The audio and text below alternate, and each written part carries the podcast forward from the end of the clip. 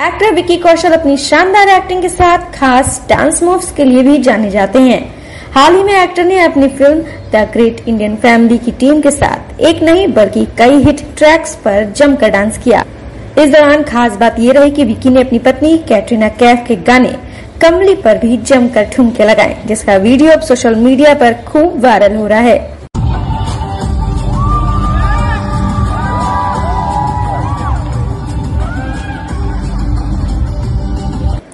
इसके अलावा विकी छया छया दिल डांस मारे, लैला उ अंतवा से लेकर उनकी अपनी film the great Indian family के गाने कन्हैया ट्विटर पे आजा पर डांस करते नज़र आए।